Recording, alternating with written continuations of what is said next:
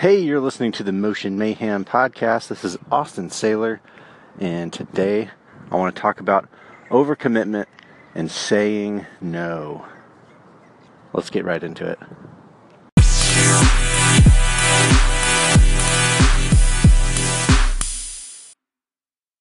Overcommitment can look different to everybody, and it will. But one of the things that I've learned to recognize overcommitment myself is when all of these things I've said yes to don't get touched. So I'm part of one, two, three, four, five, six, six or seven different Facebook communities. Some of them are entrepreneurial, lettering, animation, motion design, all sorts of great stuff. Accountability groups, it's all really good. Uh, I also have done, you know, collaborations with lots of other designers and animators. Um, I try to go to local meetups, conferences, take on this project, take on that project, make sure I have date night, hang out with my friends. Uh, overcommitment ends up looking like, oh man, I've said yes to so many things and they're not getting done, or I'm not paying attention to them anymore because I literally don't have the time. So, how do you fix overcommitment? Um, I don't have all the answers, but it's something I've been working on for the last year or so, trying to weed out the things that are not great because I only say thing say yes to things that are good. But I what I don't do is say no to things that are good, even though I should.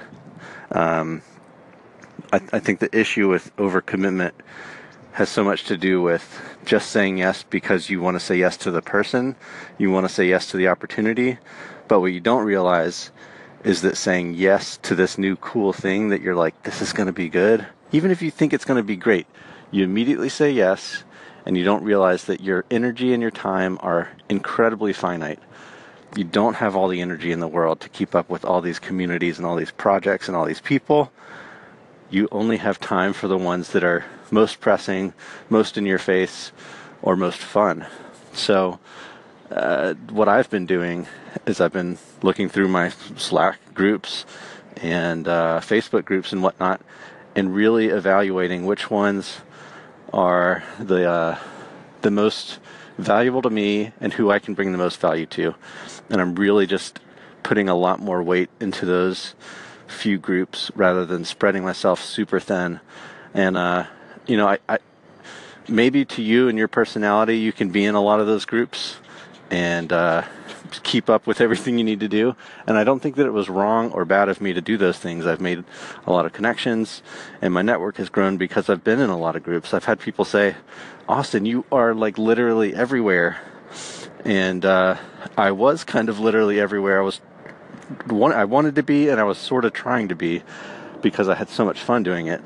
But then I realized I didn't have time to like work on my personal projects, which are important for artistic growth, creative growth, and um, I didn't have time to focus on my business. How am I going to make more money so that I can survive and pay the bills and stop getting down to like, all right, where's the next paycheck coming from? That's not a fun place to be.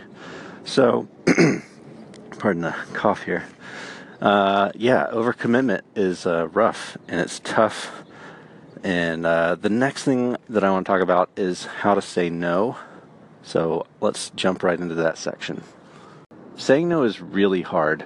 Uh, it always feels like you're saying no to a person, but when in reality, you're saying no to this external thing that they've asked you to join or do. Uh, but how do you go about actually saying no to that? Well, let me give you an example of something that I said no to uh, today, actually. So there was this really funny group that uh, a handful of us illustrator, animator, motion designer people made. Uh, it was about a year, year and a half ago. Um, we made this thing called the Shit Drawing Club. I think there might have been another word in there, like, I don't know. SDWC, I think was the initials. Oh, it was like Shit Drawing Wednesday Club. Anyways, we would post our terrible drawings, and um, I created a Tumblr page so that we could, you know, put them all together but I'm not a Tumblr user. I don't use it very often. And after like a couple of months, I just stopped posting stuff. Fewer people were drawing. and you know it just sort of dwindled out. We even created a Twitter page for it. Now I'm thinking I don't remember if I created it, but I was super gung ho. I was like, man, this is so fun. I'm connecting with all these cool people, and uh, and honestly, it was neat. It was a neat way to connect, and I don't regret it at all. I just know that that was a thing that I couldn't commit to uh, keeping up. It wasn't uh, a super important thing, and it wasn't even the most interesting thing I could have been working on, but I loved that it was able to uh, help me connect with people. So that conversation came up with these designers and animators recently, and we're like, oh, let's do a reboot of the shit drawing club. Hey, Austin, where's that uh, Tumblr username and password? Let's uh, let's reboot this thing. Let's get it going again. And so what I did, in order to say no to that, I, I knew that I couldn't commit to it. Um, it was fun, and I would love it if someone else has time to, and it's not an overcommitment for them. But uh, I just said, I, I, I, said I'm looking into it right now. I'm gonna find this username and password, and it happened to be in my 1Password app, so it was easy to find. And I said, "Good news, everyone! I found it.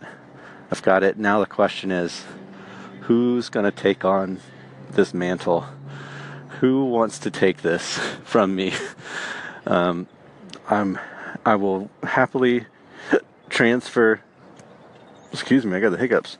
I will happily transfer this power to whoever is willing to take it on. And uh, you know, my buddy Stephen Minty, he even said, "Dude, Austin, no, we want you to have the honor of keeping this up. I'm sure you're not busy at all." You know, he's joking, but it, it's like this real thing where um, we are all busy and busy is like super uninteresting. Uh, I would rather be fully engaged with the stuff I'm working on, and I just knew that I couldn't be fully engaged on this. So that was my way of saying no, and he he knew I was he knew he was joking. I knew he was joking. So uh, if someone else wants to take it, you know, I'm willing to pass that over. But otherwise, it's just going to sit there, and I'm I know that I'm not going to work on it. So that was uh, my way of approaching a no, making a little bit of a joke out of it, uh, being silly with it. Humor is always a nice way to break tension um, and not sound so mean or serious. But, uh, anyways, that's one way. Use humor to say no. Um, another way to say no is to help uh, find a different solution. You can say, uh, I, you know, I don't think I'm going to be able to commit to this. If I wanted to do it, I would want to be able to fully be in on this, but it's just too much for me right now but maybe I can help you find somebody who can handle that. Someone, someone else who's interested and has the availability, and it aligns with what they're trying to do. Um, and that's a perfectly, perfectly fine way to say no. Um, another, oh, this is a great, great technique, and it has been incredibly helpful for me, is to delay your yes. So this is what I was talking about earlier when I said we all say yes too frequently and too fast. We say yes because someone asked us if we wanted to. Yeah, yeah, yeah. Okay, cool. That sounds great. That's a very common answer. And then you, you haven't actually put in the time to figure out if you can commit to it. So saying no, uh, saying yes slower, and that might just mean not saying yes anyways. So the way you delay your yes is you ask clarifying questions. And a clarifying question could be something like, uh, what kind of time commitment is this going to take from me? Um, what are the goals of this project? Who else is going to be involved with this? Any kind of question to get them, give your, buy yourself time before you say yes. Show that you're inquisitive, show that you're interested in knowing more. Um, the thing to avoid is the whole, oh yeah, that sounds great. It's kind of a default uh, wanting to be agreeable, wanting people to like you kind of answer that I've said too many times in my life, and I have now gotten better, much better at asking better questions. And you don't even have to have great questions. You just ask a question so that you can delay your yes. And a couple things happen with this. One is somebody comes back with great answers, and you are you know now a, bet, a much better understanding of what they're asking for and what it's going to mean, what it's going to mean to you, and you now have a chance to say yes, that's awesome, or you now understand better that this isn't going to be something for you. It's not going to be good for you. You don't have the time for it. So you say no to it. the other thing it does is that by delaying this question or by, by delaying your yes, asking these questions, the person gets annoyed and they move on to the next person. That person isn't super helpful. They're not willing to just jump on this. Well, good, you've gotten yourself out of a potentially sticky situation. They're probably not going to be a great person to work with, and it probably isn't super meaningful if they're not willing to take the time to give you a solid answer. So, that is a, a super awesome technique for saying no, just delaying your yes. Stop saying yes. It's either hell yeah or no.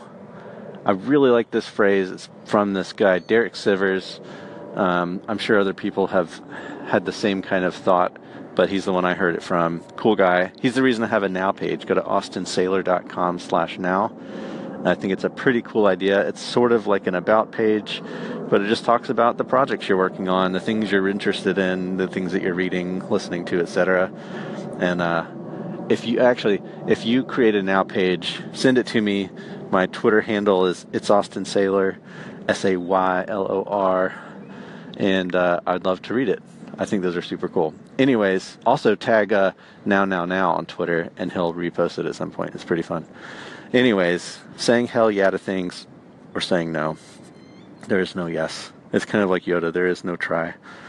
Um, uh, Star Wars fans don't hate me. I'm sure I, there's like way more to that. Any, anyways, uh, I hope this was helpful for you. I'm super pumped to start being more selective with my yes, with my hell yeah, and uh, you know, it, it it's actually it, I will say it is kind of painful saying no to things that you wish you had time for.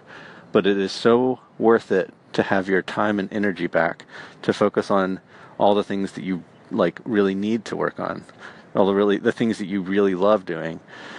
So, as painful as it may be to say no to groups, to different things, um, it's super important.